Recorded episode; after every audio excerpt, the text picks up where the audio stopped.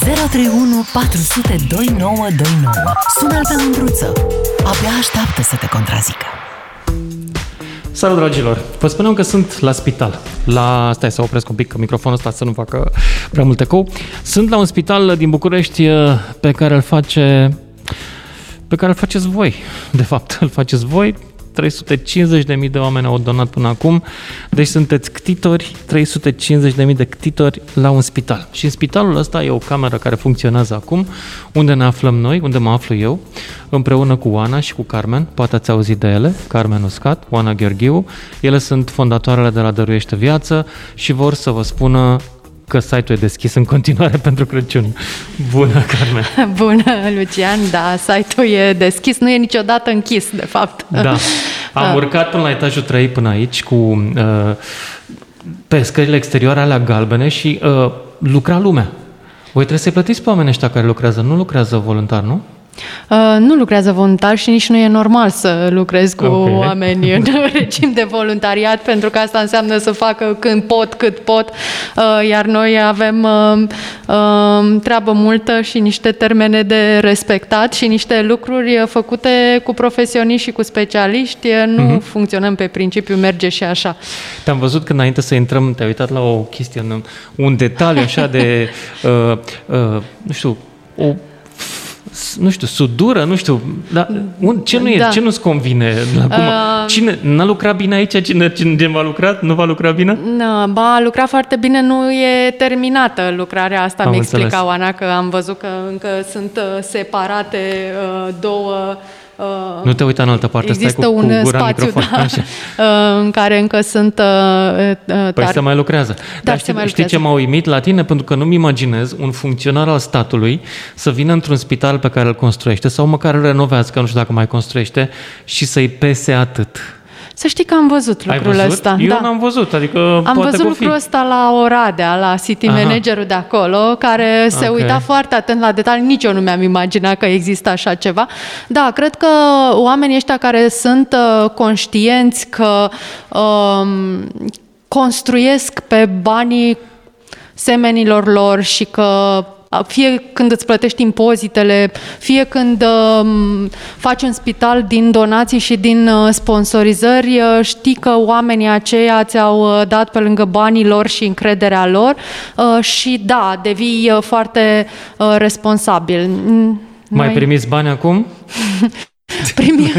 adică vă mai trebuie? Uh, întotdeauna ne vor trebui bani pentru că uh, să faci un spital nu înseamnă doar să ridici o clădire sau uh-huh. poate a doua, cum se va întâmpla uh, cu uh, acest loc care va deveni un campus medical. În faza a doua a proiectului noi vom mai uh, ridica o clădire astfel încât să a, putem deci nu vă săturați muta. să faceți un uh, nu spital. Ne, da, nu ne, nu ne mai săturăm, nu, nu ne mai putem spitale, opri. Domnule, da. uh, exact. Uh, în afara acestei clădiri, uh, spitalul înseamnă oameni, oameni care copii și părinți, pentru că un spital de copii mm. întotdeauna um, când te gândești la el, te gândești la copii, dar te gândești la părinții lor, nu poate funcționa altfel, dar înseamnă și cadre medicale uh, și înseamnă training pe care trebuie să-l faci acestor oameni continuu și înseamnă poate și cercetare într-un viitor și înseamnă și spații de cazare și înseamnă parteneriate cu clinici din străinătate uh, și înseamnă foarte multe lucruri, înseamnă o schimbare de mentalitate. E ceea ce ne dorim noi cu acest uh, spital. Dragilor, dacă v-am făcut poftă să fiți darnici, intrați pe dăruieșteviața.ro și găsiți acolo modalitățile prin care puteți dona cât un pic. Uh, Sau nu, mai mult. Nu e o emisiune neapărat în care să cerem ceva, dar eu uh, uh. îndrăznesc să sper că veți dori nativ treaba asta și o să vreți să faceți din sufletul vostru bun așa ceva. Uh, de asemenea, dacă aveți o firmă, puteți redirecționa, știți, cota aceea din impozitul pe profit, puteți să faceți o faptă și mai bună, pentru că poate aveți o firmă de mare succes, tot pe dăruieșteviața.ro puteți să găsiți uh, soluțiile prin care puteți face chestia asta.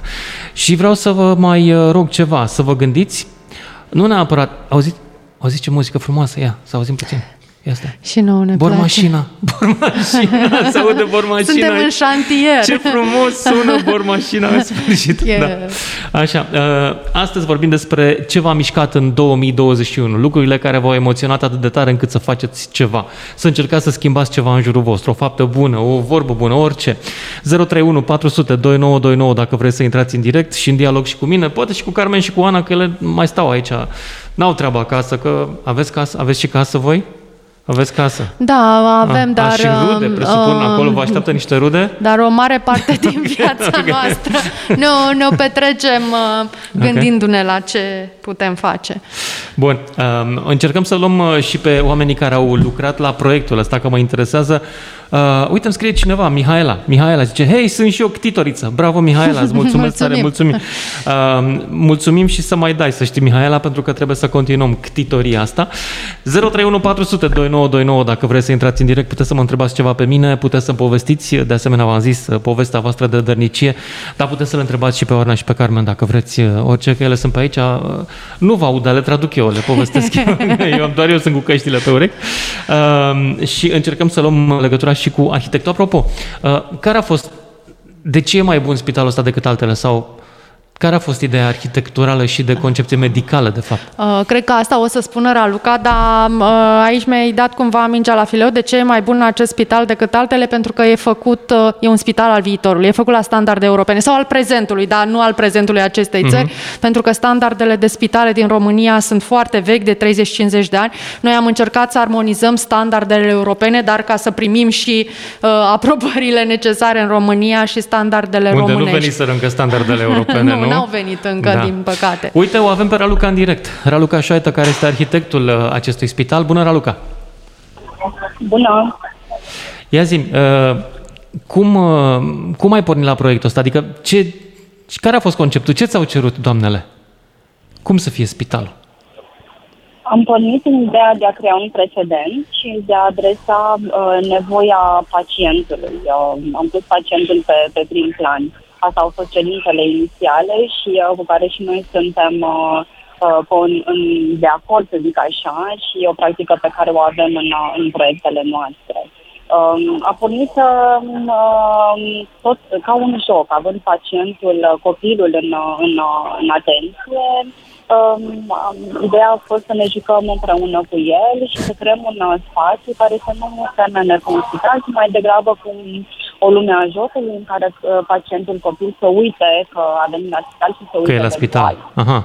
Și asta înseamnă că sunt locuri de joacă în spital sau că, uite, ce observ eu, stând în camera asta care e deja gata aici la spital, foarte mare geamul. Enorm. Da, păi uh, am creat uh, mai multe spații de joacă, fiecare secție are un spațiu de joacă care este, care este uh, amenajat în așa fel încât uh, să adresăm mai multe tipuri de joc, uh, inclusiv intervenție în spațiu, desen, uh, pictură, uh, Mhm. muzică, uh, pot să se joace interacționând cu mobilierul în sine, uh, și zone de construcție, zone de interacțiune cu, cu, cu jocurile în sine, cu animale. Uh, iar pe lângă aceasta am creat și niște uh, zone de joacă pe etajul 3, uh, unde avem uh, uh, camere de joacă cu un specific, de, de exemplu și un cinema, în care copiii pot să uh, asiste la filme, la desene animate. Uh, există o sală multifuncțională pe care eu o numesc Marea Canapea, în care ei pot să vină să se joace, să se relaxeze, să facă terapie de grup, să discute împreună, sau uh, inclusiv uh, personalul sau, uh, sau uh, părinții să participe la această terapie. Este o sală de sport în care ei pot să facă mișcare, pentru că este foarte indicat acest, acest lucru în timpul uh, terapiei. Uh, pe lângă acest lucru am creat și o, o terasă care poate să fie în, chiar exterioară, în timpul verii se pot deschide geamurile și pot să fie să Mhm. fie la exterior. Această terasă are integrate uh, uh, leagăne, spații de joacă, ca, în, ca și cum ai fi într-un parc în afara spitalului. Iar pe clădire am realizat un uh, observator. Uh, pot să urce în punctul cel mai înalt al clădirii și de acolo să observe cerul în timpul nopții. Serios? Puneți și telescop? Exact, ei, bine, va fi... Ar fi va minunat dacă organizat. puneți telescop Uh, mă angajez să vin să fac eu niște cursuri de noapte cu copiii și dacă nu aveți telescop, o să vin eu cu telescopul meu, că sunt pasionat de chestia asta. Uh, foarte frumos uh, conceptul. E vreun, vreo șansă ca unele dintre spitalele de copii din proprietatea statului să fie modificate în sensul ăsta? Sau ar fi prea scump și greu? Tocmai în acest sens am creat aceste, aceste spații pentru ca cei din celelalte spitale să se inspire. Am creat, un precedent Uh, ele nu sunt uh, uh, spații care au aduc costuri foarte mari în plus. Finisajele sunt uh, finisaje uh, de spital, finisaje simple, avem zugrăveli pe pereți, avem pardusele de VBC, nu sunt intervenții și uh, investiții foarte, foarte mari. Uh, uh-huh. Eu cred că este posibil ca în fiecare spital, având în vedere că oricum bugetul pentru echipamente și pentru clădire este foarte mare, acest, uh, aceste spații reprezintă un, un procentaj nesemnificativ. Faptul că nu trebuie făcute, să zic, spații, atâtea spații de la început, dar câte unul uh, presărat pe aici, pe acolo, la care copiii din spitalele de stat să, să poată ajunge, ajunge deja va, va crea o schimbare. Mulțumesc uh, tare mult pentru intervenția ta. 031402929, Raluca Șaită e arhitectul uh, Spitalului uh, Dăruiește Viață din București și eu să știți că sunt chiar în spital, de-aia se aude și cu un pic de eco, fiindcă e o cameră destul de mare și goală și sunt pereții fără mobilă și fără absorbant. Înțeleg că va fi un radio aici. Ia să vedem, poate ne povestește Oana despre, despre chestia asta. Să-i dau și microfonul. Bună, Oana! Bună, Lucian, și ne bucurăm foarte mult că Eu nu sunt, eu sunt un pic supărat pe voi, pentru că, uite, dai omului o mână și el construiește un radio care să-ți facă concurență și să-ți ia jobul. Nu e ok. Iar, dar vei nu fi binevenit okay. oricând să Mulțumesc, faci radio da. cu copiii și să înveți să facă asta, pentru Eu vreau să faceți aici... Ai venit chiar primul, nu doar că ești binevenit. Filială DGFM vreau să fie, nu, nu competiție. Nu că, până la urmă, văd că vine Petreanu aici și se înstăpânește Toată sau mai știu eu cine, Radio Zoo morar, doamne ferește, Stai să, nici nu poți să scui în sân ca mască. Eu cred că e loc pentru toată lumea aici, mm-hmm. pentru că atunci când e vorba de a face ceva, cred că e bine să fim împreună, indiferent de unde venim și cum suntem și cred că, de fapt, Proiectul ăsta asta a reușit să pună împreună 350.000 de oameni care să construiască acest spital, pentru că asta au făcut acești oameni, au construit acest spital și noi n-am avut timp să te ducem să-ți facem un tur înainte să intrăm în emisie, fiindcă a trebuit să facem ceva pregătit. Să știi că am lucrat pe șantier. Știu, dar trebuie să vezi, voiam să te ducem sus de tot pe terasă, să vezi acolo unde o să fie telescopul și să vezi uzina. Ți-am zis, vin cu telescopul de acasă. Așa trebuie. Da, vin. Avem un spațiu amenajat uh, special pentru da, asta. spune-mi un lucru. Um, spitalul ăsta, când va fi gata, um, cine o să-l opereze? Uh, este Până la urmă s-a stabilit? E un spital de stat, ca să fie foarte Aha, clar. Va deci fi, îl donați e un statului. spital care e de drept al statului român, pentru că e construit pe terenul statului uh-huh. și e, va fi proprietatea statului. Felul în care va fi operat, asta încercăm uh, să avem o discuție cu, cu statul român, cu autoritățile, pentru că ne propunem un parteneriat între societatea civilă, cea care a construit acest spital, și statul român, Ministerul Sănătății, Parlament, Guvern. Adică în... voi vreți să continuați să aveți un cuvânt de spus în povestea asta, în felul în care nu, manageriați? nu noi personal, neapărat, pentru că nu e vorba despre noi personal, ci încercăm între ONG și statul român să facem un parteneriat în care să ne propunem să derulăm un proiect pilot de 32 uh-huh. de ani, iată, tot facem același lucru în spitale, gestionăm identic și financiar și medical spitalele și vedem bine că nu, adică nu, nu avem cum să obținem alte rezultate dacă facem lucrurile fix la fel.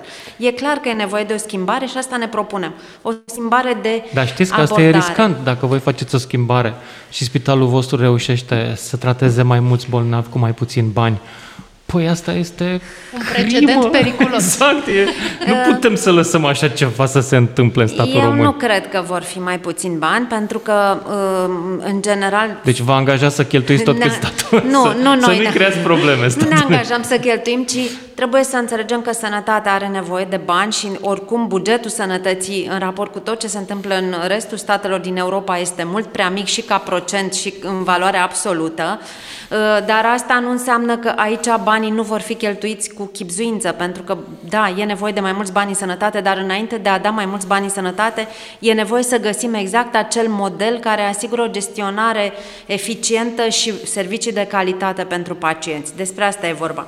Și asta vrem să facem. Un proiect pilot să descoperim care este modelul cel mai bun și apoi statul român în bunătatea lui să-l scaleze la nivelul Sunt sigur țării. că o să vrea. Abia așteaptă statul român. Eu sunt convinsă Zici? că o să vrea. Ok. 031 400 2929. Cine vrea să intre în direct, să-mi povestiți ce v-a mișcat anul ăsta, dragilor, să faceți o faptă bună. Ce v-a mișcat, ce v-a emoționat, ce v-a făcut să vă simțiți, băi, alt om. Alt om, unul mai darnic, mai bun, mai înțelegeți voi care e ideea.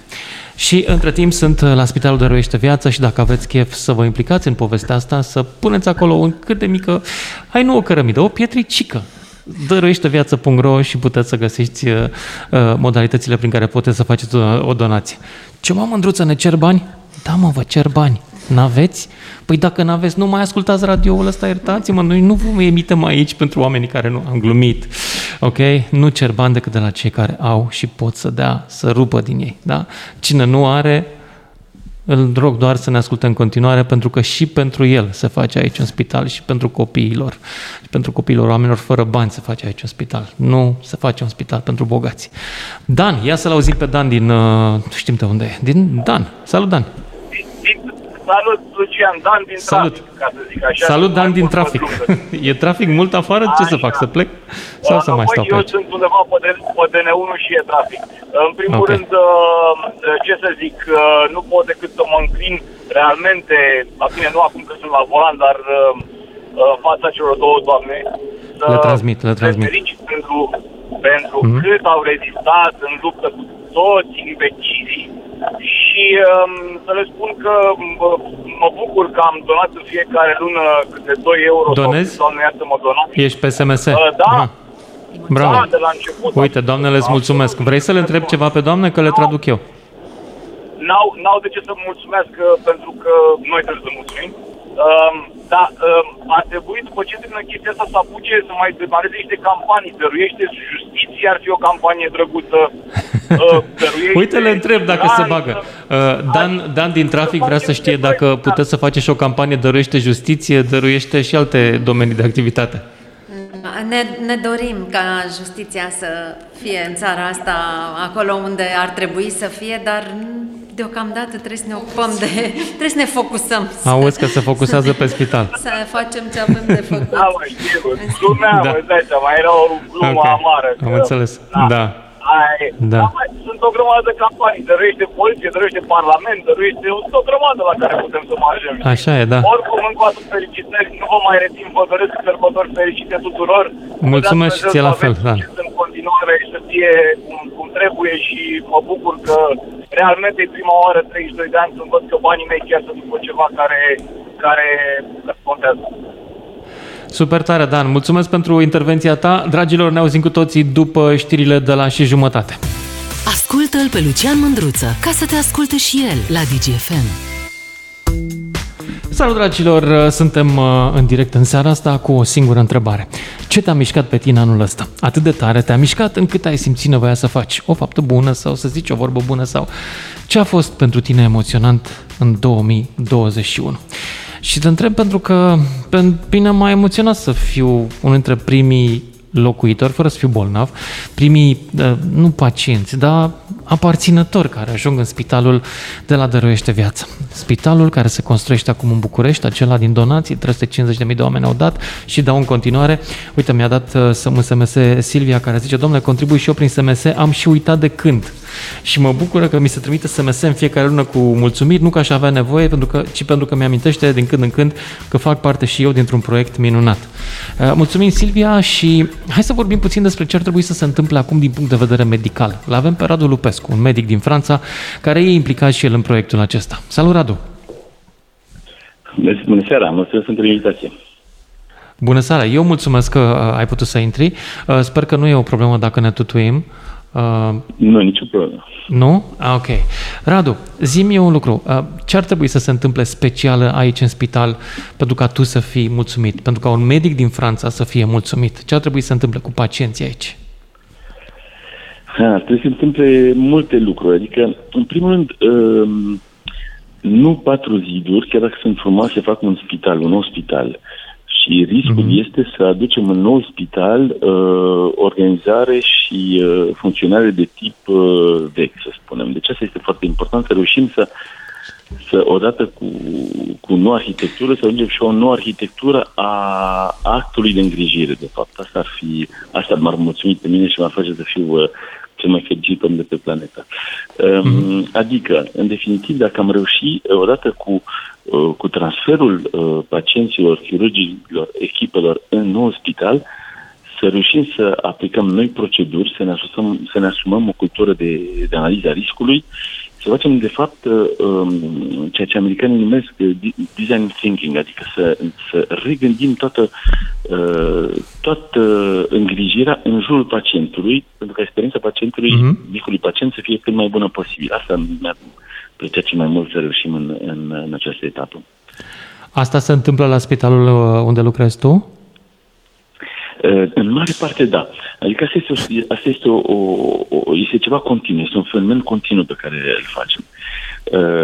De exemplu, să luăm exemplul consultației, consultației medicale. Eu sunt anestezist și în cabinetul nostru de anestezie, când am construit, am gândit uh, toată construcția și arhitectura în jurul circuitului pacientului. Cum va intra pacientul uh-huh. în mhm. cabinet, cum vom face ca să nu fie uh, săl de așteptare cum vă face să, ca el să, să, să nu trebuie să se miște dintr-un loc în altul, ci noi să ne mișcăm după el și după, după care să iasă și să ducă uh, un etaj mai sus, să facă uh, toate formalitățile de preadmisie în spital. La fel în spital, când am gândit uh, uh, diferitele uh, locuri unde se vor deplasa pacienții, ne-am asigurat să nu fie locuri unde să fie așteptare mare, unde să nu fie uh-huh. îmbulzarea și așa mai departe. Și de un exemplu, când prefecta, prefectul eh, pe județ a venit să viziteze clinica noastră acum puțin timp, ne-a întrebat dacă cumva, din cauza vizitei ei, am eh, pus eh, clinica pe, pe așteptare, dacă nu erau pacienți în ziua respectivă. Și am zis, nu, funcționează normal. Deci, dar nu, nu este lume, parcă am fi într-un hotel. Păi, dar scopul este ca lumea să nu se îmbulzească la, la admisie, ci să fie direct trimis acolo unde trebuie să fie, în cameră, în, în, în secția în care este așteptat și mai departe. Radu, da, mai e un lucru de care să plâng pacienții în România. Pur și simplu lipsa zâmbetului, care de fapt ascunde în spate de multe ori lipsa iubirii și care în spate ascunde indiferența. Reușesc medicii și asistentele și brancardierii și toți din spitalele din Franța, de exemplu, să pună suflet? Și cum? reușim. Este, asta este ceva care este extrem de fragil peste tot. Și noi, eu sunt foarte încânt că am reușit pentru că a fost un challenge foarte important. Uh, clinica mea este o fuziune a trei clinici mai mici și era întrebarea o măsură familială în fiecare dintre aceste clinici. Și challenge-ul uh-huh. a mhm. fost să, să reușim să menținem în această ambianță familială, de fapt, uh, de înțelege între noi și uh, să poată să fie transmise pacienților într-un spital uh-huh. mult mai mare, într-o clinică mult mai mare. Asta este extrem de important, dar de aceea cred că nu se poate ajunge la asta decât dacă implicăm uh, la fiecare, la toate uh, nivelurile, implicăm toate persoanele. Deci și brancardierii de să fie implicați în asta, și asistentele medicale și medicii. Și tocmai uh, de asta când făceam uh, referire la, uh, la design thinking, asta înseamnă să punem pe toți acești, acești oameni în jurul nostru, să vedem cum la fiecare, la fiecare interacțiune cu pacientul, cum ameliorăm această uh, îngrijire și cum facem ca pacientul să se, să se simtă să se simtă bine și să, să nu aibă uh, să nu fie frică, să nu aibă uh, un sentiment de nesiguranță. Uh, Radu, dar mai e și atitudinea asta pe care o simt câteodată și pe care pot să o înțeleg. Domnule, pot să zică unii dintre ei, nu ne plătesc destul să ne și pese. Asta este adevărat. Deci, asta, asta este peste tot. Deci, peste tot oamenii ar avea uh, nevoie și chef de, de salarii mai mari. Dar uh-huh. nu cred că asta este cel mai important. Uh, în momentul în care oamenii se simt ca făcând parte dintr-o, dintr-o organizație și când simt că, că fiecare lucru pe care îl fac contează, uh, raportul lor în, cu ceilalți și cu pacientul este diferit. De exemplu, um, când am ajuns în clinică, ne-am dat seama că mulți brancardieri veniseră erau noi și nu, nu au avut să timp să-i, să, să-i formăm. Și uh, ascultam un dintre brancardieri aducând un pacient în bloc operator și la sfârșit îi spune, o să vină uh, anestezistul să se ocupe de dumneavoastră și eu vă urez mult curaj. Și a plecat. Și le-am sunat înapoi și m-am dus și am discutat cu ei și le-am spus, nu, nu, uitați care este. Este foarte frumos că ați vorbit frumos cu ei și mai toate, dar pacientul în momentul ăsta nu trebuie să spuneți că să aibă curaj. Nu are nevoie de curaj, el trebuie să se simtă în siguranță. Și nu să-i spuneți să aveți curaj, spuneți-le, chiar dacă o să fie dintre colegi, spuneți și noi ne revedem după operația dumneavoastră pentru că eu o să vă duc înapoi în cameră. A, ce drăguț, și așa da. și fac. Da. Bine, dar în Franța este expresia asta, nu înseamnă neapărat, când îi spune, alo, bon curaj, nu înseamnă neapărat uh, să ai curaj, e și o de la revedere, ca să zic așa. Da, adică... Este adevărat, bon da. curaj este la revedere, dar când ești întins pe un pat înainte unei operație și bate Da, e adevărat, s-ar putea să sune prost. Da. Nu este cel mai potrivit moment să spui bon curaj, dar dacă spui, nu vă, uh, uh, uh, acum, se ocupă echipa noastră, dar eu vin și, și vă duc înapoi în camera, pentru că eu ca și toți oamenii care mm-hmm. lucrează în jurnal, da, da, da. foarte bine că totul va fi perfect ok și, și o, să, o să vă duc înapoi în cameră unde, unde o să vă revedeți familia, atunci este liniștit și este uh, abordează în altă, în altă uh, configurație operația. E, cum facem, Radu, ca asta să se întâmple în Spitalul Dăruiește Viața din București? Uh, încet, încet, schimbând... Că trebuie HR, trebuie angajări, trebuie și vom face cu medici din România. Uh, cum să facem uh, să Vom fie... medicii care sunt în Spitalul Marie Curie, dar uh-huh. unii dintre ei uh, au fost uh, la, la trenul de sohotare și știu despre, despre ce este vorba. Și uh-huh. se, se poate face cu schimbare uh, încet, încet a mentalității a fie, cu fiecare dintre, dintre ei. Singurul, cel mai important lucru este să, să Reușim să facem să înțeleagă pe fiecare dintre ei cât de importantă este această schimbare de atitudine, de fapt, și faptul că trebuie să fie un lucru uh, colaborativ, deci trebuie să, trebuie să lucreze împreună anesteziștii cu chirurgii, cu asistentele medicale, cu farmacia, cu managementul și așa mai departe, pentru a, a inova și a inventa, de fapt, noua organizare, nou spital. Pentru că de asta este, deci asta este vorba. Uh-huh. Și asta se, se poate face, bineînțeles, în ce sens. La fel, cum învățăm din fiecare eșec? Nu vorbim mai de analiza, de cultura de, cultura de analiza riscului. Deci, cum analizăm fiecare greșeală care a fost făcută, dar și fiecare greșeală, în definitiv, de organizare. Putem să încercăm ceva care nu merge. Ok, învățăm din ea, deci nu, nu o considerăm ca un eșec, ci ca o etapă pentru a, a se ameliora. Și așa mai departe. Chestiile astea care sunt, se fac în, în, în Statele Unite de mult. De exemplu, hai să luăm exemplu de la Mayo Clinic, care face chestia asta de aproape 20 de ani acum. Uh, deci, Radu, mulțumesc tare mult, dar uh, trebuie să mă opresc aici, fiindcă avem uh, oameni pe linie. Mulțumesc, Radu Lupescu, medic în Franța și în același timp unul dintre oamenii implicați în proiectul Dăruiește Viața. 031 400 2929 dacă vreți să intrați în discuție. Puteți să le și întrebați pe cele două fondatoare de la spital uh, ce anume vreți să aflați de la ele și de asemenea, evident, puteți să intrați să-mi spuneți ce v-a mișcat anul ăsta. Asta, asta e subiectul din seara asta. Ceva care v-a emoționat și v-a făcut să acționați, adică să faceți o faptă bună. Cam cum fac ele și cei care donează aici. Ne întoarcem la Oana și la Carmen și am o întrebare pentru Oana. Uh, discutam înainte la pauză despre cum o să fie spitalul organizat în centru uh, să pun în centru pacientul. Eu tot aud uh, povestea asta cu pacientul în centru. Puțină lume m-a lămurit ce înseamnă ea. Înseamnă ca un pacient când vine în spital să beneficieze de serviciile unei echipe medicale care să se uite la el din toate perspectivele. Dar nu e și acum așa? Uh, nu, să spunem adevărul, nu este. Ești plimbat de la o secție la alta sau eventual, dacă, mai ales dacă, Aha, dacă deci medicii din același în spital. Da, Te și prin să spital. știi că se întâmplă ca medici din același spital să nu se iubească foarte tare nu și deși spune așa ceva. și deși există, Nu-mi distruge o să-ți lumea. spună oncologul, caută-ți un chirurg și nu te trimite la colegul lui din spital sau invers, Ok. caută-ți un oncolog. Păi el ăla e prost, nu știe meserie. Nu, da, nu, nu cred trimite. că e asta. Cred că nu avem cultura muncii în, uh, împreună. Nu, nu, nu prea știm să lucrăm în Eu echipă. zic să fim mulțumiți că nu ne spargem cauciucurile la mașină în parcare. Uh, E adevărat, dar Nu? vrem un pic mai mult de la noi și cred că atunci când avem o problemă de sănătate, chiar avem nevoie să simțim că oamenii ăștia și cu o echipă se uită, mai ales la copilul nostru. Și asta Deci ne nu, dorim voi nu vreți noi. să construiți doar un spital, vreți să construiți și o cultură nouă de medicină. Ne-am dorit foarte mult și știm că asta nu se întâmplă peste Mhm. noapte. Suntem foarte conștiente că e o schimbare mare, care nu va Mhm. veni într-un an, doi, că, că trebuie să convingem mai întâi oamenii de beneficiile lor, inclusiv și beneficiile sunt nu doar pentru pacient, cred că sunt și pentru medici și va trebui să încercăm să, fa- să implementăm asta poate cu două Dar cum o secții să care faci? să Pentru lucreze că- împreună. Uh, nu zic că e, erau la stat. Adică, na, eu am fost și la spital de stat, uh, aici la Marie Curie, uh, în fiecare an am mers și am cunoscut câțiva doctori. Am mers de obicei cu daruri de o martie și de Crăciun și m-am bucurat. Nu ești pagă, atenție, dragilor, că nu avem pe nimeni internat, deci să, aș vrea să se noteze. Uh, dar... Uh, Uh, totuși, asta e o schimbare de organigramă până la urmă, adică e complicat. Statul nu vede lucrurile așa. Statul vede lucrurile într-un spital exact cum le vede într-o instituție militară. Adică e divizia X, batalionul X uh, și acolo este un comandant șef. Aia e. Și voi dintr-o dată spuneți, păi stai că șeful e spi- pacientul, e copilul ăla.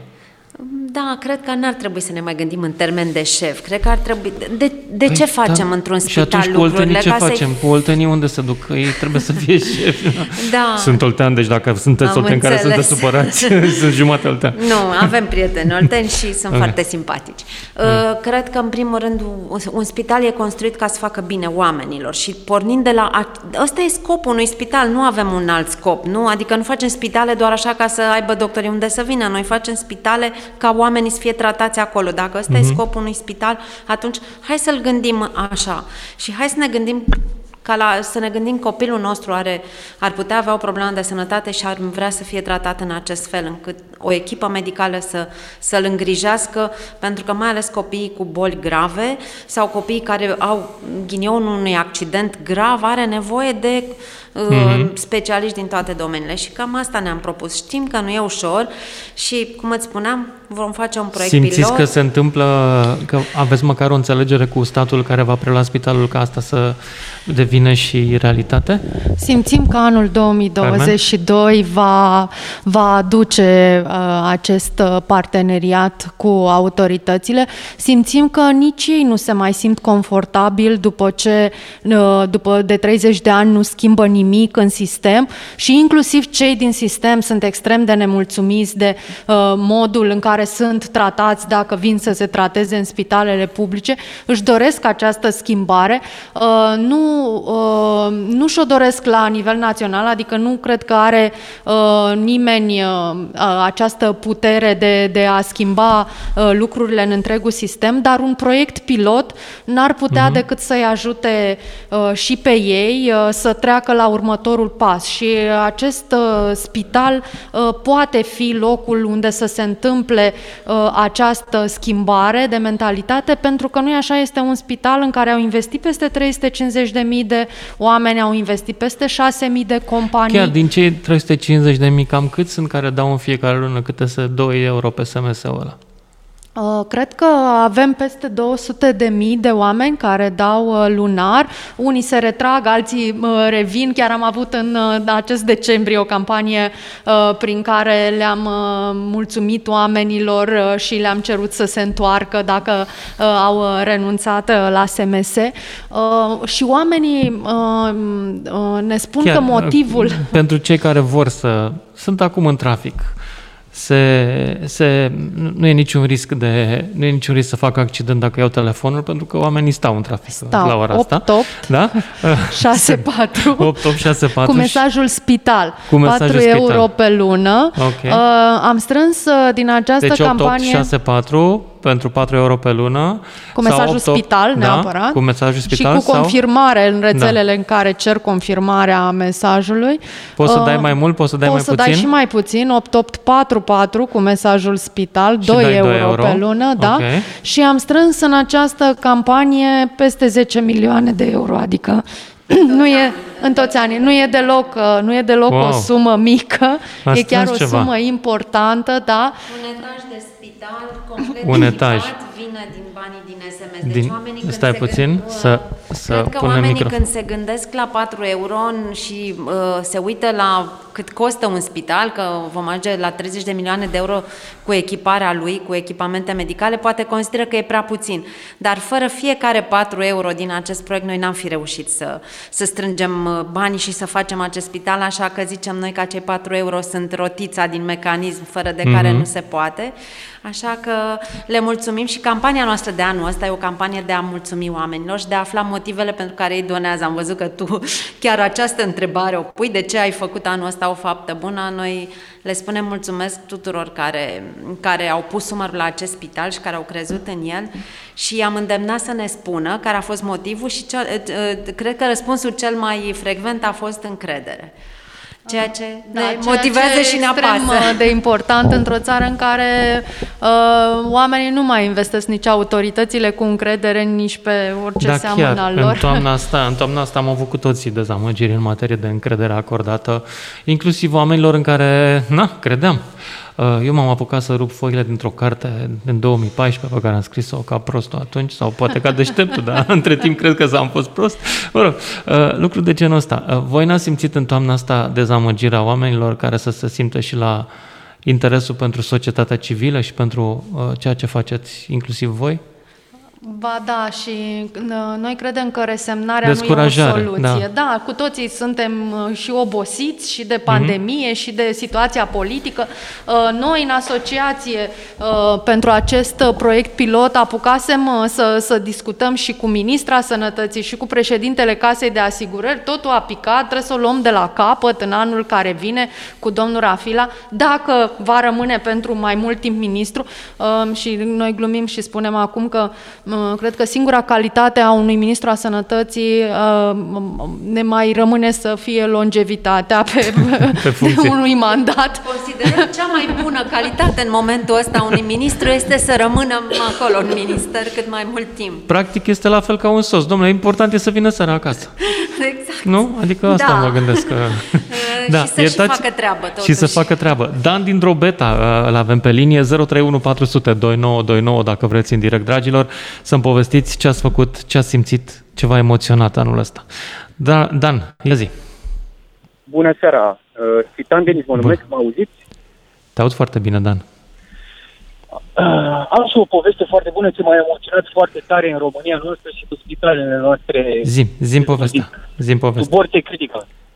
Ce s-a L-am întâmplat? avut pe tatăl meu operat pe creier la spitalul din Timișoara, o operație foarte grea, Mhm. în spatele trunchiului cerebral. Pot să-i mulțumesc domnului doctor, nu o să dau nume, este un doctor... să Ba, te zicem, rog să-i foarte dai numele, mai ales că îi mulțumești. Dane, dă-i numele. Cum să nu-i dai numele? Eu așa, cum ar veni. Nu vreau să îl denigrez sau să îl jignesc pe acel doctor sau pe echipa lui. Doar o să vă povestesc și atunci poate o să toată lumea prin Bine. care au umblat. Zim, zim. Operația a fost un succes, a avut rată de supraviețuire de 5%, a avut o malformație de vene în spatele trunchiului cerebral.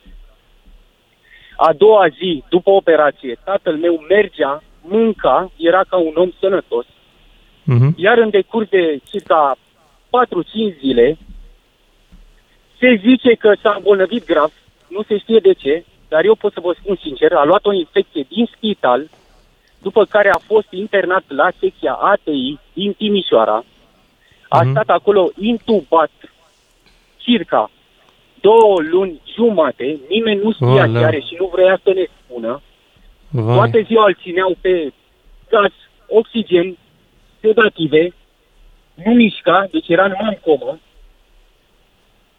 După o săptămână și jumătate, să zicem, de prima comă în care a intrat, a fost o comă indusă, s-a trezit, noi am întrebat, la rândul nostru, vă dați seama, toată familia, ce se întâmplă cu tatăl nostru, ce se întâmplă, ce s-a întâmplat, nu putem să vă spunem că nu știm ce are. Păi cum, cum, cum puteți să ne spuneți că nu știți ce are? Când Poate nu știau tatăl ce meu- are, poate chiar nu știau ce are. Nu, Nu cred că domnule. v-au mințit. Până la urmă... Iartă-mă, nici Dane. n-a Spus, da, Așa, ți-au zis nici până la n-a urmă spus. ceva? Din cauza tuburilor, se zice că este, se ia o infecție frecventă că La gât. acele tuburi de oxigen care i s-au băgat pe gât și pe nas Aha. și-a luat o infecție, am înțeles lucrul acesta. Bun, atunci puteți să le rezolvați. Atunci mă gândesc că o să se rezolve această problemă. O să le faceți Da. bine. Dan, îmi pare rău pentru ce ți s-a întâmplat ție, chiar îmi pare rău.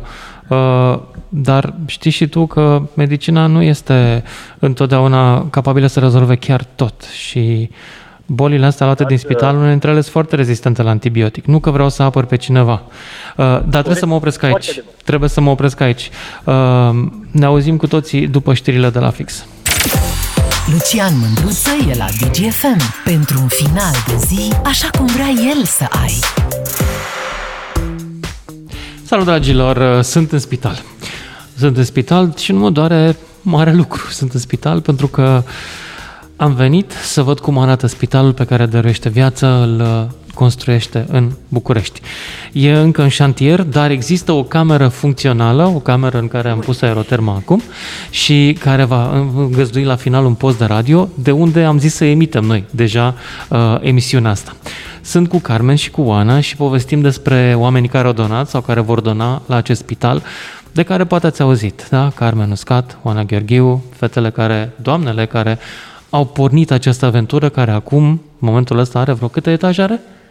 Um, Are 9 niveluri, are Așa. subsol, parter, mezanin și 6 etaje și o terasă pe care o să te ducem să o vezi la O să final facem pe și- noapte, așa Ok, ca o uzină. Avem și terasa aici.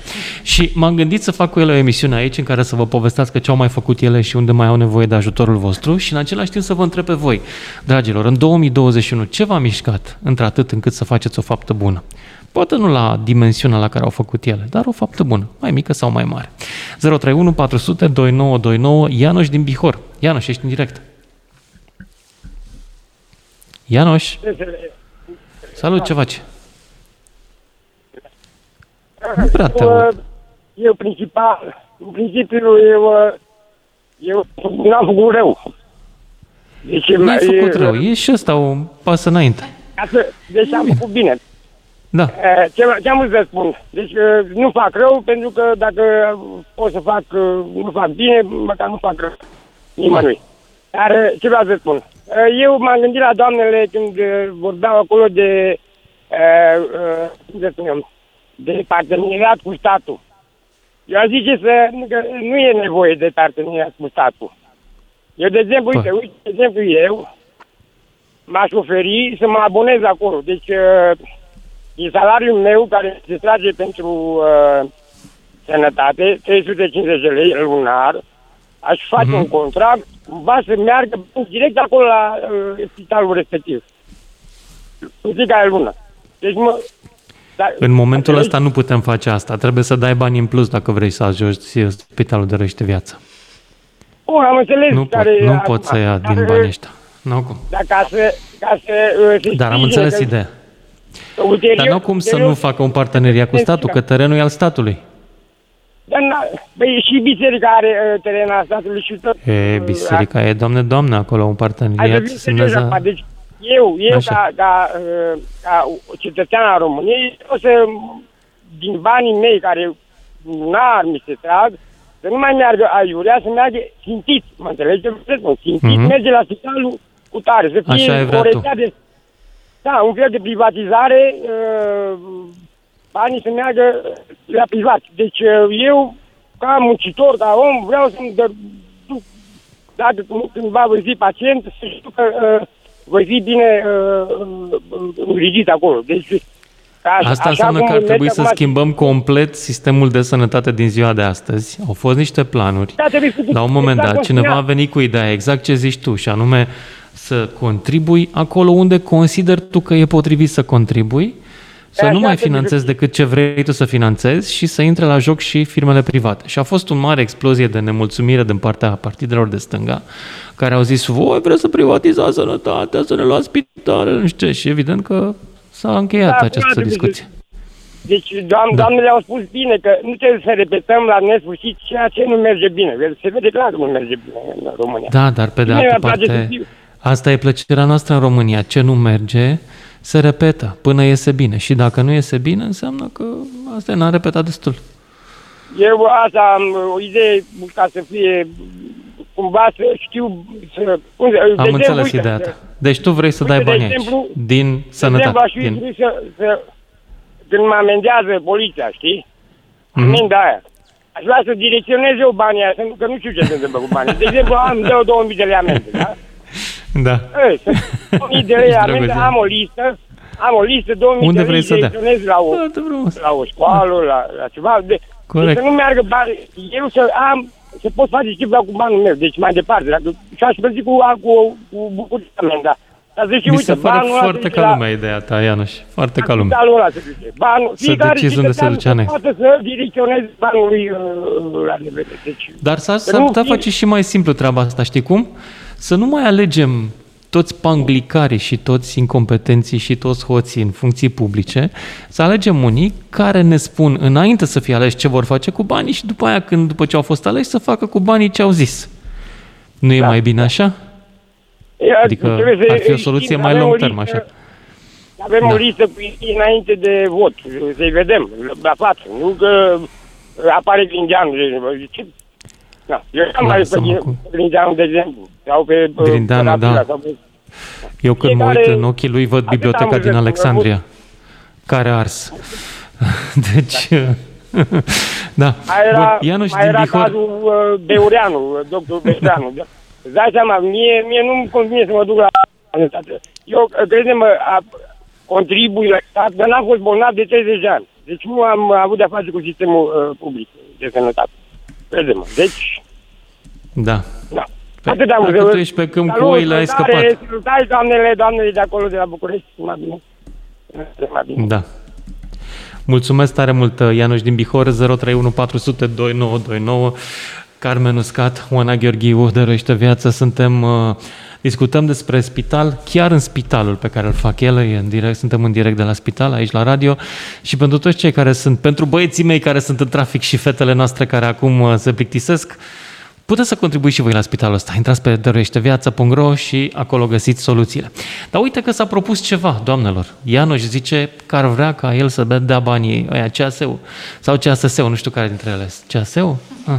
Să-l dea unde vrea el, nu să unde vrea statul. Ah? Ce ziceți? Cred că m, această contribuție la sănătate este o, Mai aproape- o mai aproape un pic de da, microfon, așa. este o contribuție de cumva de solidaritate pentru că și toate statele o au și Mhm. cumva trebuie să asigurăm servicii medicale și pentru cei care nu muncesc, pentru cei care sunt pensionari, pentru toți copiii.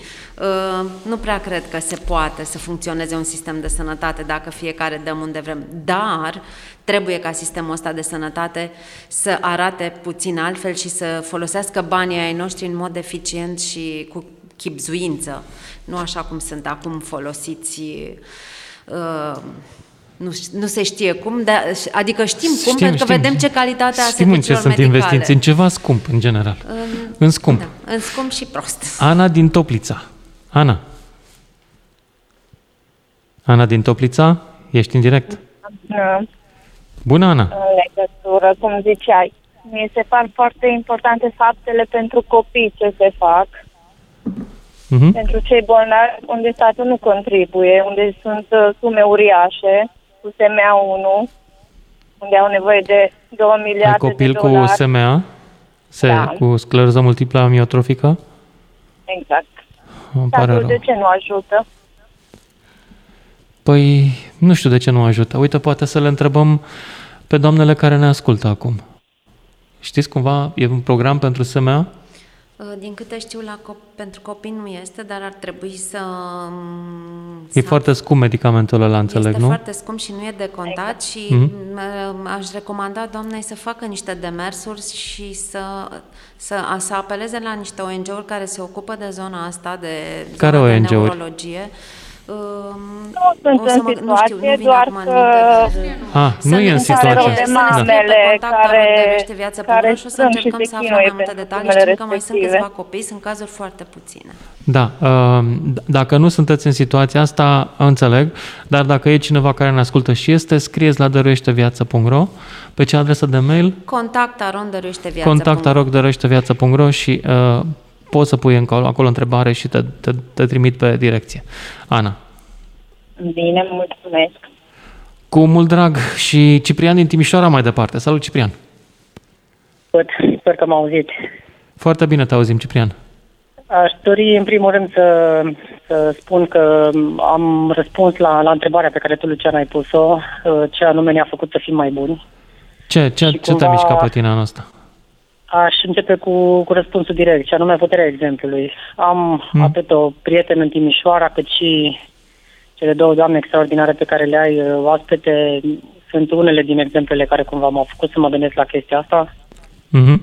Mi se pare că, nu știu, eu cel puțin lucrez într-o multinațională de IT, mi se pare că uneori trăim într-o bulă din asta așa în care nu ne mai dăm seama care e realitatea într totul, prinși așa în cotidianul zilnic și în tot felul de probleme pe la servici începem să mai scăpăm că sunt alte și alte lucruri care contează și cumva mă echilibrează pe mine personal puterea asta a exemplului pe care o am de la prietena mea, care e de asemenea implicată în uh, activități de voluntariat. Ce face prietena ta? Și- Ce a făcut uh, de te-a impresionat anul ăsta? Păi, în primul rând, își, să spunem, își sacrifică și investește o grămadă din timpul personal pentru diverse cauze pe tot parcursul anului, prin diverse asociații. Acum de Crăciun a reușit să adune aproape 700 cadouri pentru aproape 700 de copii uh, de la diverse persoane, ținând cont că e o persoană cumva ca și mine, normală, Wow, nu are supraputeri. bravo. Mi se pare extraordinar.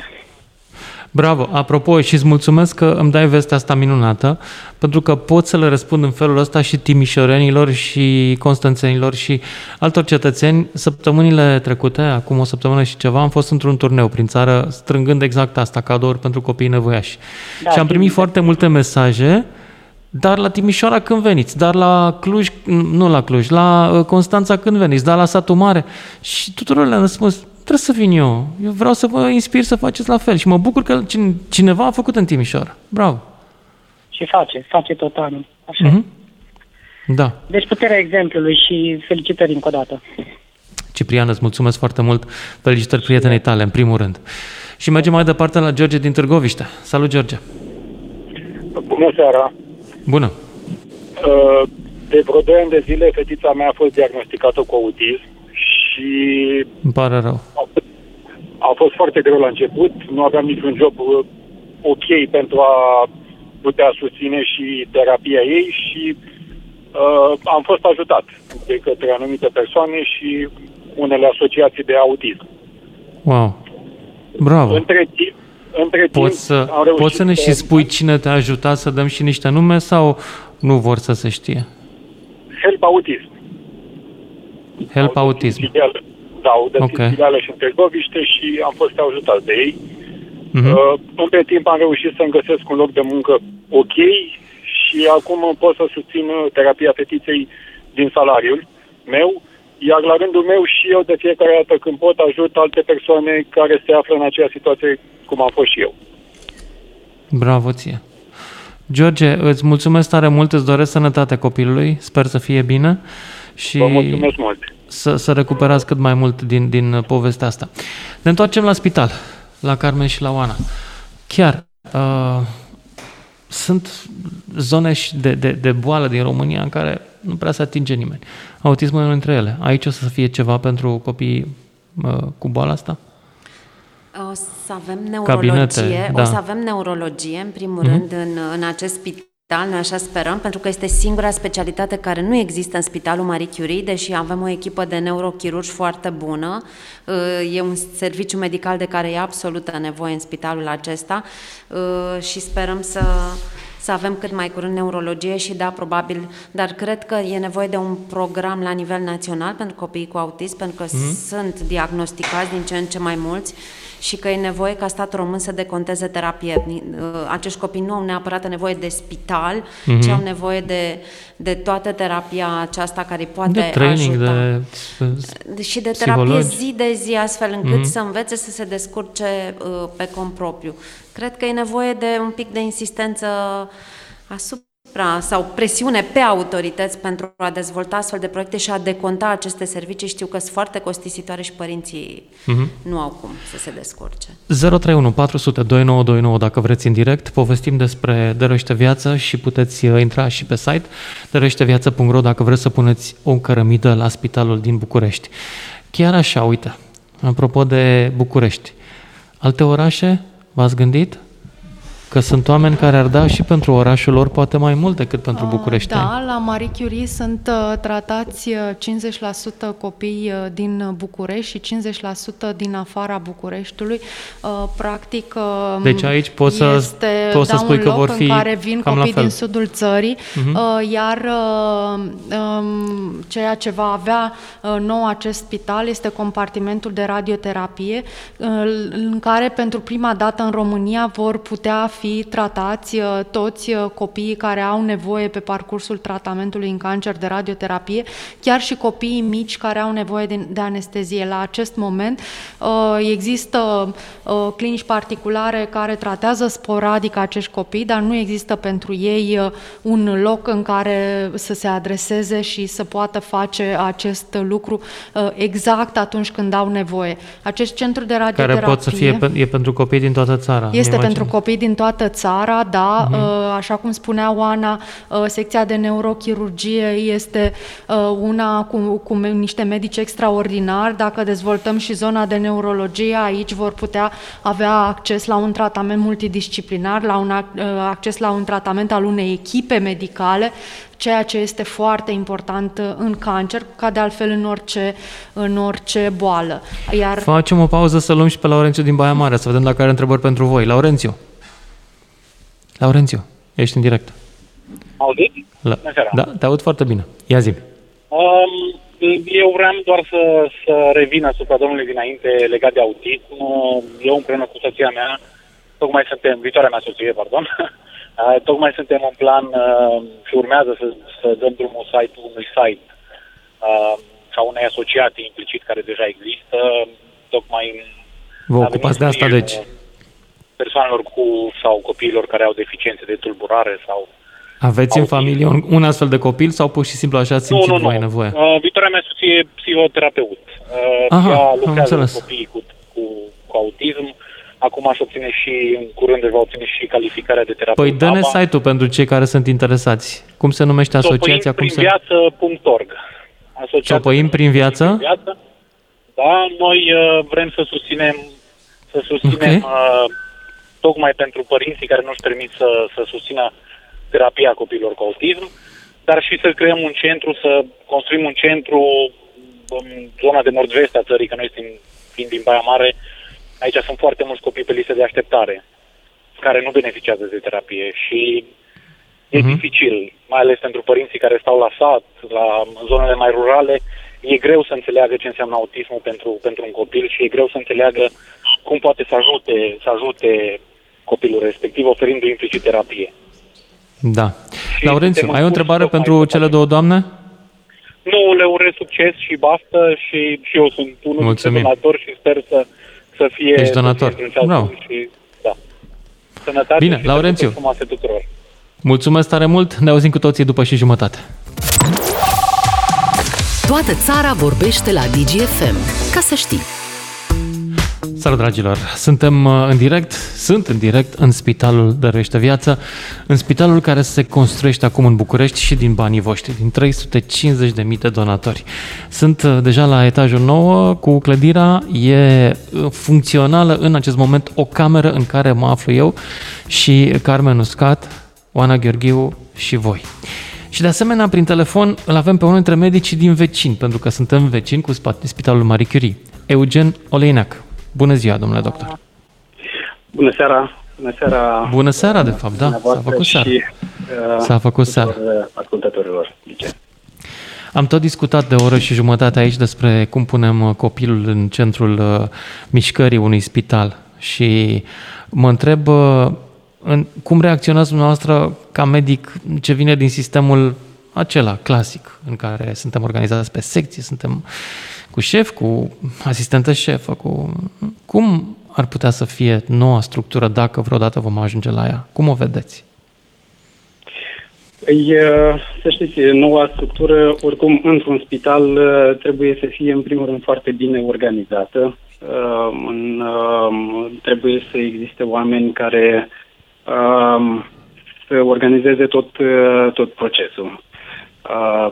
Uh, Să, echipa trebuie să, să știe ce are de făcut. Fiecare dintre Da. membrii echipei trebuie să știe în fiecare minut uh, care este rolul lui și practic uh, să se ocupe exact de ce, în ce este format. A, un medic trebuie să vină la spital și să facă medicină, să trateze pacienții și să se ocupe mai puțin de uh, Partea de administrație. Da. de administrație sau că nu are uh, seringe în sală sau că nu are hârtie uh, pe ce să scrie tratamentul. Da. Pentru asta și trebuie să trecem un pic peste, peste partea de rezistență la schimbare. Și înțeleg că dumneavoastră propuneți un lucru care ține de rezistența la schimbare într-un domeniu legat de tratament, și anume acesta al managementului durerii, aici în spital la Marie Curie. Puteți să ne povestiți un pic despre asta?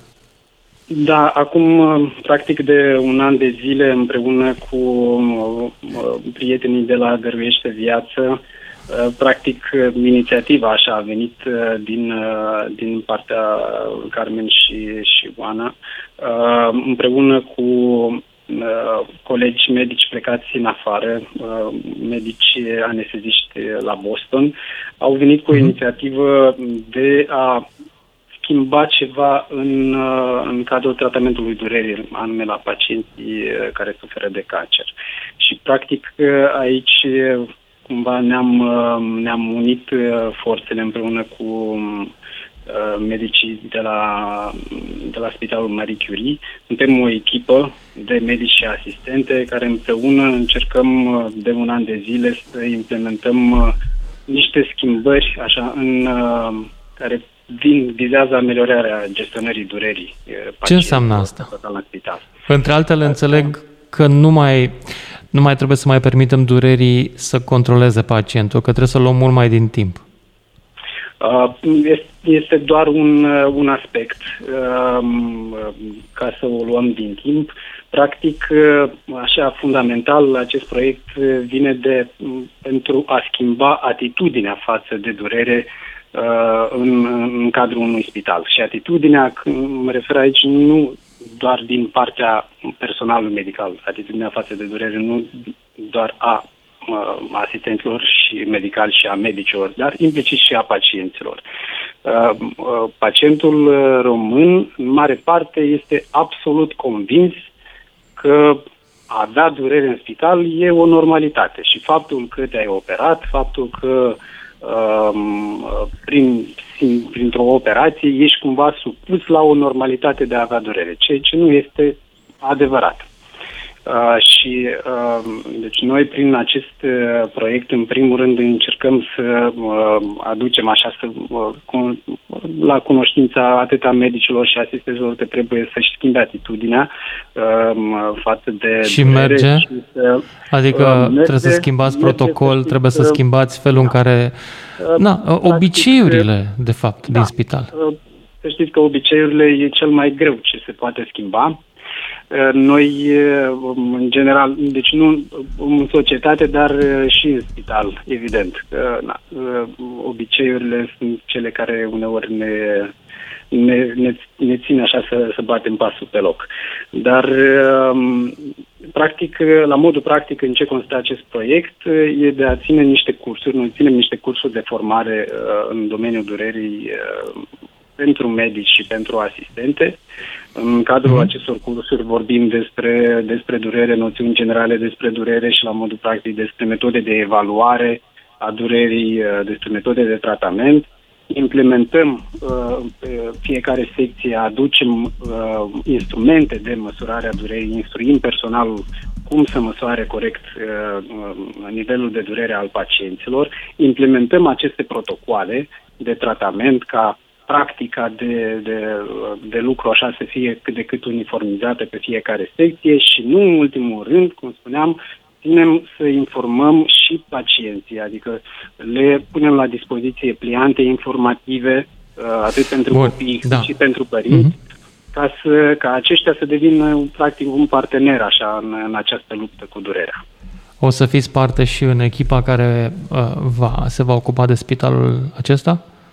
Cel nou uh, dăruiește viața? Uh, eu uh, țin să cred că uh, tot ce înseamnă Spitalul Marie Curie uh, uh, se regăsește foarte mult în uh, acestei, uh, în spitalul construit de, de dăruiește viața. Uh, Mulțumesc mult pentru intervenția, domnule doctor. Um, în continuare am uh, o mulțime de mesaje de la voi pe pagina de Facebook. De obicei văd că laude. Uh, ne apropiem de finalul emisiunii și vreau să mai stau de vorbă puțin cu doamnele uh, Oana și Carmen, dar înainte să știți, încă mai avem timp și pentru telefoanele voastre 031 400 2929 dacă vreți în direct să-mi spuneți ce v-a mișcat foarte tare anul ăsta încât ați dorit, să simțit nevoia să faceți o faptă bună. Hai să ne întoarcem puțin la povestea cu țara, pentru că na, să nu zică lumea că facem doar lucruri pentru bucureșteni. Înțeleg că știu de Piatra Neamț, știu că ați făcut acolo ceva, dar cam unde se mai duc banii pe care primiți în țară, în renovări, de exemplu? Uh, am renovat întreaga clinică de oncologie pediatrică de la Timișoara, o clădire cu parter și trei etaje. Uh, ea arată acum la standarde europene, chiar am vizitat clinici din afară și pot să zic că la Timișoara chiar uh, arată mai bine totul, pentru că e totul nou și uh-huh. recompartimentat și adus în, și făcute circuitele corecte și am făcut camere sterile, deci asta este de fapt unul din primele noastre proiecte, cu Timișoara am început. Uh, am făcut la, la Brașov, secția de oncologie uh, este renovată complet de noi, asta cred că sunt deja 4 sau 5 ani de când am făcut acel proiect. Uh, am făcut camere sterile la Spitalul de Pediatrie din Cluj uh, și am dotat și în pandemie am ajuns în 140 de spitale din întreaga țară. Cred că am atins toate județele sau un singur județ, într-un singur județ cred că nu am ajuns. Am adus un uh, Uh, un avion plin cu echipamente de protecție și le-am distribuit uh, uh, spitalelor care ne-au cerut ajutor în pandemie, iar da, la Piatra Neamț, imediat după incendiul de acolo, când am realizat că de fapt va fi aproape imposibil ca statul român să reacționeze rapid și să facă ceva pentru, pentru județul Neamț, Uh, ne-am mobilizat imediat și am ridicat acel spital de terapie intensivă în care sunt 17 paturi la standarde cum puțin găsești în spitale din România. Funcționează acum? Este complet funcțional și uh, a avut deja probabil câteva sute de pacienți pentru că noi l-am terminat chiar înainte să înceapă valul 4 al pandemiei da. și vorbeam cu managerul și spunea că se simt norocoși că am reușit să-l terminăm înainte ca ca asta să vină. Victor din Iași, te ascult. Bună seara. Bună. Uh, acum, eu am intrat mai puțin pe radio, mai, mai târziu, pardon, nu cer scuze.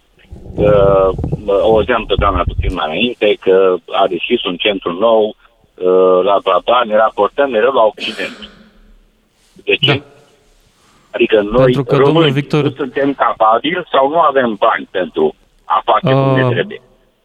Păi, nu știu, alegeți dumneavoastră. Cert este că nu e la fel ca în Occident, iar Occidentul setează standardele. În Occident, de ce pleacă românii? Fiindcă e mai bine, munca e mai bine plătită, uh, spitalele mm-hmm. sunt mai bine dotate, cercetarea se face pe bune, nu la noi cu doctorate ca la mișto. Occidentul, domnul Victor, da. vă place sau nu vă place, este ceea ce a făcut România de până acum. acum. Nu, nu, nu. Noi, noi suntem deja Occidentul, domnul Victor, dacă studiați istoria României.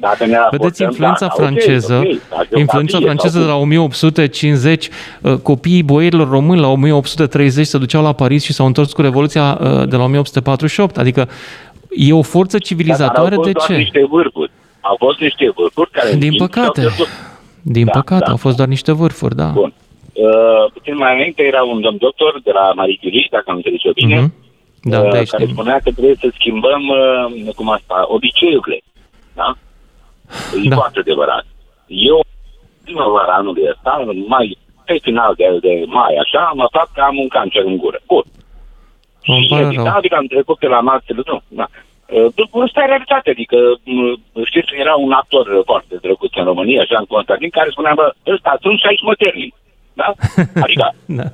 eu de aici da. încolo... Vă admir curajul. Merg cu ce fac, Vă admir curajul, să știți, domnul Victor. Da. Vă admir curajul. Păi da, n-am, n-am încotro lucrul să înapoi. Că dacă aș putea da, să fac numai așa ieri, să văd da. unde am greșit, ar fi ok, dar nu se poate. Și da. cum ați fost tratat da. cu cancer da. în spitalele din Iași? Uh, apropo de, de personalul sanitar, să vă spun, da. am avut un singur medic rezident care se discuta puțin mai devreme cât am auzit, raportat la durere. Adică eu sunt într-o fază în care mă doare, dar nu mă doare, mă ustură de durere. No.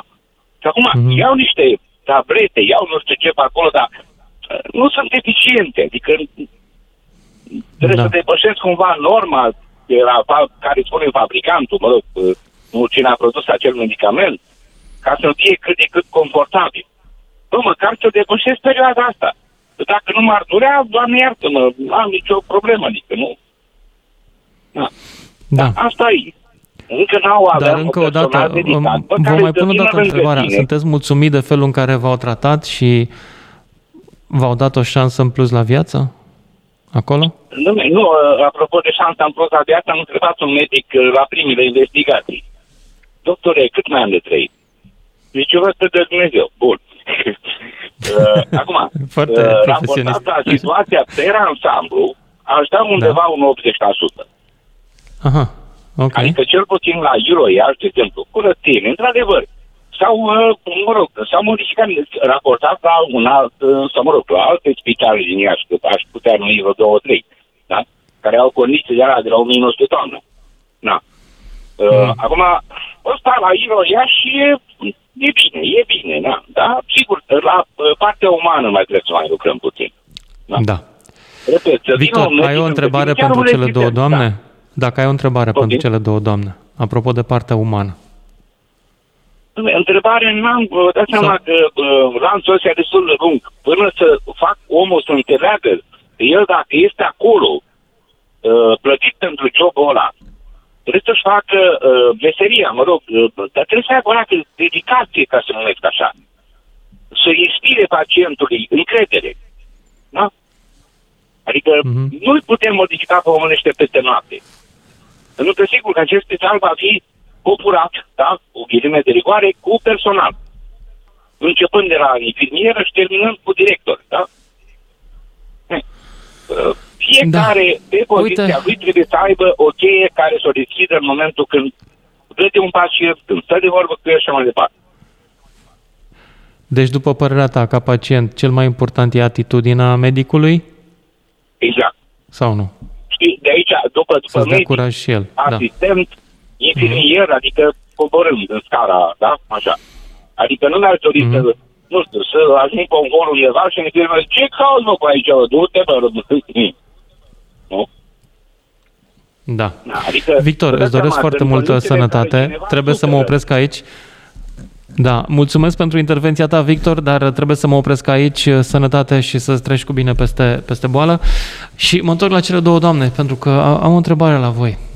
Îl ascultam pe Victor, ce energie are, diagnostic de cancer uh, probabil faringian, bucofaringian, nu știu exact, dar are energie și vreau să vă întreb voi, nu obosiți? Când uh, obosiți? Uneori Cum faceți? Și noi, da? dar ne propunem în general să o facem pe rând. Uh, da, A, eu... de asta sunteți două, că de obosiți asta, da. pe rând. De okay. asta o suntem două, ca să obosim pe rând. Uh, eu okay. cred că atunci când îmi plâng de milă, reușesc uh, cumva să-mi canalizez energia gândindu-mă la cei care nu sunt la fel de norocoși ca mine. Uh, eu ajung într-un spital pentru că noi construim, noi facem un spital. Din păcate, boala nu alege și oricine dintre noi poate fi la un moment dat într-un spital pentru că s-a îmbolnăvit și aș vrea, uh, aș vrea ca oricine ajunge într-un spital sau în spitalul acesta pe care noi îl facem să nu mai simtă umilință să, să nu mai simtă că a pierdut controlul asupra vieții lui pentru că... Dar mai ales să simtă că e spitalul lui și nu al statului, nu al doctorilor, nu al șefilor. Să simtă că da, e locul personal. în care vine să primească dincolo de pastile sau o intervenție chirurgicală, să primească empatie, să primească cuvinte bune, să primească informații și să poată alege uh, pentru că uh, eu și nu doar eu cred, deci asta se discută și se întâmplă de zeci de ani în străinătate, uh, decizia asupra tratamentului întotdeauna trebuie să o ia pacientul sau părintele pacientului și niciodată medicul. Pentru asta însă medicul uh, trebuie să învețe... Să-ți dea toată informația. Exact, Da. să știe să-ți dea toate informațiile pe limbajul tău de om simplu care nu a învățat medicină uh, și tu să poți lua o decizie informată, pentru că până la urmă e corpul tău.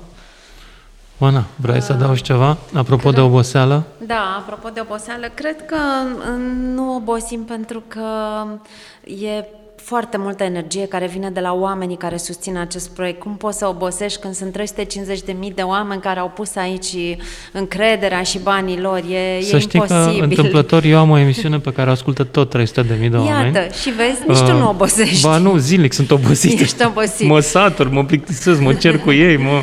Vă nu vi se întâmplă treaba asta. Noi Deci- avem cu cine să ne certăm, nu ne certăm cu donatorii Ok. noștri, avem cu cine să ne certăm, ne-am certat o grămadă cu autoritățile, probabil că o să o mai facem, Uh, ne luăm energia din fiecare nu se poate pe care îl auzim de la autorități, să știe autoritățile când spun nu se poate, noi ne încărcăm cu multă energie și, am, și ne propunem să arătăm că, că se poate. Uh, și săptămâna trecută uh, am, am făcut niște, o filmare cu niște mămici care sunt în Spitalul Marie Curie acum. Mhm. și pe una dintre ele chiar am adus-o să vadă, pentru că mai multe camere sunt uh, finalizate, încă nu sunt mobilate, dar ele sunt finalizate, dar avem și un mock-up, o cameră care este complet mobilată. Mamă, cum mă uit aici ce sistem da, de ventilație. și am vă întrebat-o țin pe că- mămică ce lipsește cel mai mult, ce, ce și-ar dori, ce, ce nevoie are cel mai mult în, în spital acum, pentru că este băiețelul ei, are o amputație și mi-a spus că cel mai mult îi îi lipsește o toaletă. Are nevoie de toaletă, Da, pentru că îl lucruri care, simple. Care, îl, îl, îl care în brațe și așteptăm Doamnelor, cu nerăbdare să terminăm. Așteptăm că... să se termine spitalul, dar pentru asta mai e nevoie de un mic efort și anume al vostru, al celor care ne ascultați. Așa că dacă simt, ați simțit ceva în seara asta, un vibe bun, intrați pe dăruieșteviață.ro și aflați cum puteți să vă implicați în povestea asta. Eu vă mulțumesc că m-ați ascultat, vă mulțumesc că ați făcut pe moșii, unii dintre voi, înțeleg că se dau SMS-uri și um, evident vă aștept și mâine seară aici la DGFM la emisiune. Până atunci, drum bun acasă! DGFM